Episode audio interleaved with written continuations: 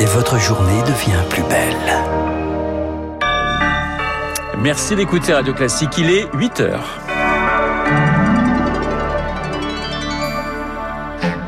La matinale de Radio Classique avec Renaud Blanc.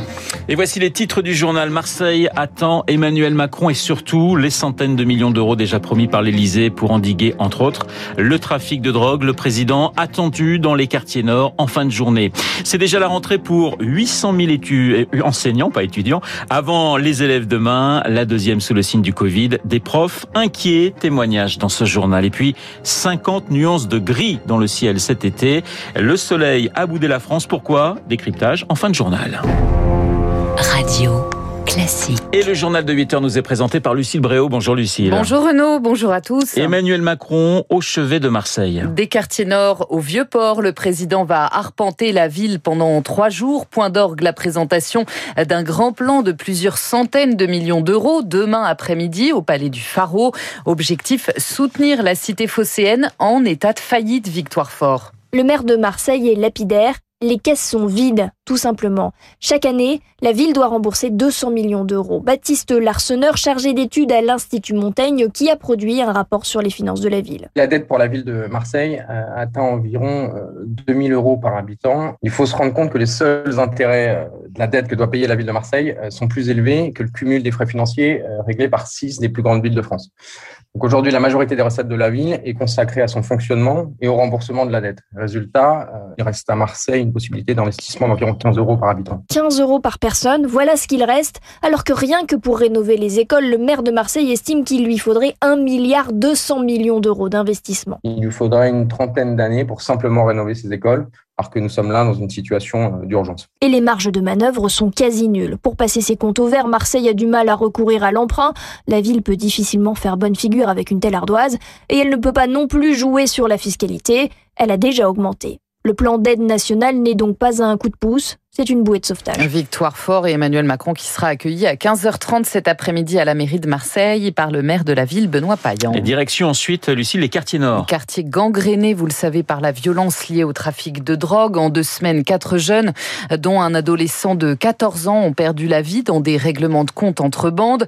Emmanuel Macron échangera entre autres avec la brigade des stupes. Marseille, véritable plaque tournante du trafic international, Eric Kioch. Marseille, c'est 100 réseaux de dealers, trois fois plus que le nombre de bureaux de poste. Tous les trafics mènent à la cité phocéenne. Le cannabis vient du Maroc et transite par l'Espagne. La cocaïne arrive par le port et sur place de véritables PME du crime, comme l'explique Eddy, policier à la BAC Nord. On a toujours à sa tête un gérant. Autour de lui, on a les vendeurs, les charbonneurs, les guetteurs, les ravitailleurs. C'est une petite société, une petite entreprise. Hein. C'est très bien organisé. Un commerce florissant qui affiche, selon le point de deal, des recettes pouvant atteindre 100 000 euros par jour. Une promesse d'argent facile qui attire 1500 à 2000 mineurs des cités de Marseille. Romain Capdepont, journaliste police-justice à la Provence. Quand euh, ces minots n'arrivent pas à trouver quelque chose qui les excite, qui les motive à l'école, que l'État qui a déserté complètement euh, ces cités euh, n'offre rien non plus, il se dit bah, si la seule chose qui me permet de gagner de l'argent, c'est le trafic de stupes, eh bien allons-y. Pourtant, ils en connaissent le prix, la prison, les règlements de compte, voire la mort. À Marseille, les différences se règlent à coups de kalachnikov, voire d'immolation par le feu, une violence qui inquiète les policiers anti-stupes comme Eddy. Il faut parler des armes quand il y a un souci, 5000 euros de dette, quand il y a un qui veut prendre trop d'espace, on bute. On se croirait en Colombie. Ça commence un peu à faire peur. Une loi du talion qui fait craindre de nouvelles violences à une police qui se dit toujours combative, mais de plus en plus impuissante. Romain Capdepont, que vous venez d'entendre, auteur des Minots, une enquête à Marseille chez Jean-Claude Lattès. Et la sécurité, on y reviendra très largement avec euh, mon invité juste après ce journal, l'avocat euh, Thibault de Montbrial, spécialiste justement de ces questions euh, de sécurité. Il est 8h04 sur Radio Classique. On passe à l'Afghanistan. Joe Biden, droit dans ses bottes hier soir, Première prise de parole du président démocrate depuis le départ du dernier soldat américain du sol afghan. Selon lui, les États-Unis n'avaient pas d'autre choix que le départ ou l'escalade militaire. C'était la meilleure décision pour l'Amérique, a-t-il ajouté. Quant aux évacuations, à l'entendre, c'est un succès. L'extraordinaire succès de cette mission est dû au talent incroyable, à la bravoure et au courage de l'armée américaine, de nos diplomates et de nos professionnels du renseignement. Pendant des semaines, ils ont risqué leur vie pour permettre à des ressortissants américains et des Afghans qui ont travaillé pour les États-Unis de quitter l'Afghanistan. Ils l'ont fait malgré la menace terroriste de Daesh. Ce n'était pas une mission de guerre, mais une mission de miséricorde. Joe Biden hier soir depuis la Maison Blanche. Pourtant, les Américains et leurs alliés laissent derrière eux de nombreux Afghans qui ont collaboré avec les Occidentaux pendant 20 ans. Alors, quelle solution s'offre désormais à eux, à eux qui sont piégés dans le pays?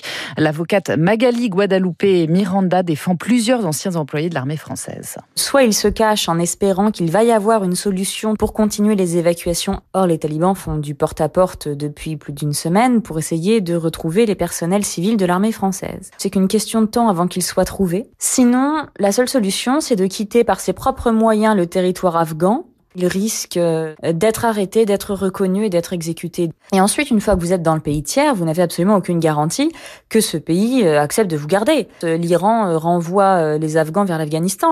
Dans les deux cas, leurs vies sont en danger à chaque instant. Des propos recueillis par Marc Tédé. L'école en France hein, reprend demain. Oui, mais pour 800 000 enseignants, Renaud, c'est déjà la rentrée, vous le savez, aujourd'hui, avec un protocole sanitaire à digérer et pas mal d'appréhension. Jérôme Fournier est professeur d'histoire dans la région de Montpellier, membre du syndicat SE UNSA. Il est content de retrouver ses élèves, mais il y a quand même un peu de stress, d'interrogation sur euh, le déroulement de l'année. Les deux dernières qu'on vient de vivre ont été un peu particulières. Il y a quelques questions qui se posent quand même. Si on change de niveau, bah, ça va apporter d'autres contraintes.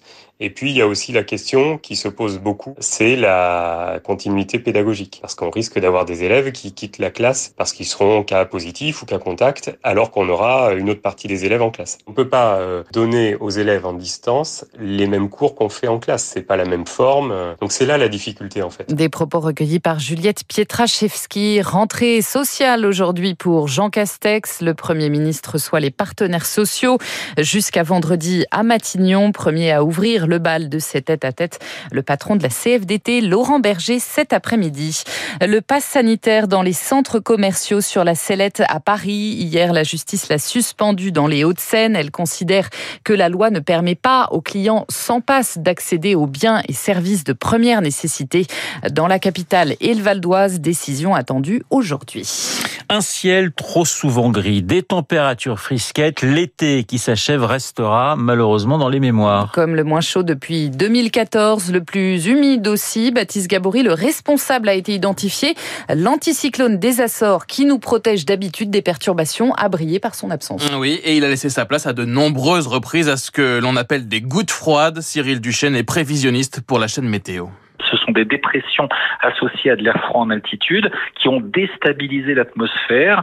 Donc une situation, c'est vrai, un petit peu inhabituelle en été avec euh, ce temps euh, assez fréquemment perturbé. Résultat, il a plu 23% de plus que la normale de saison, jusqu'à 40% sur la moitié nord du pays.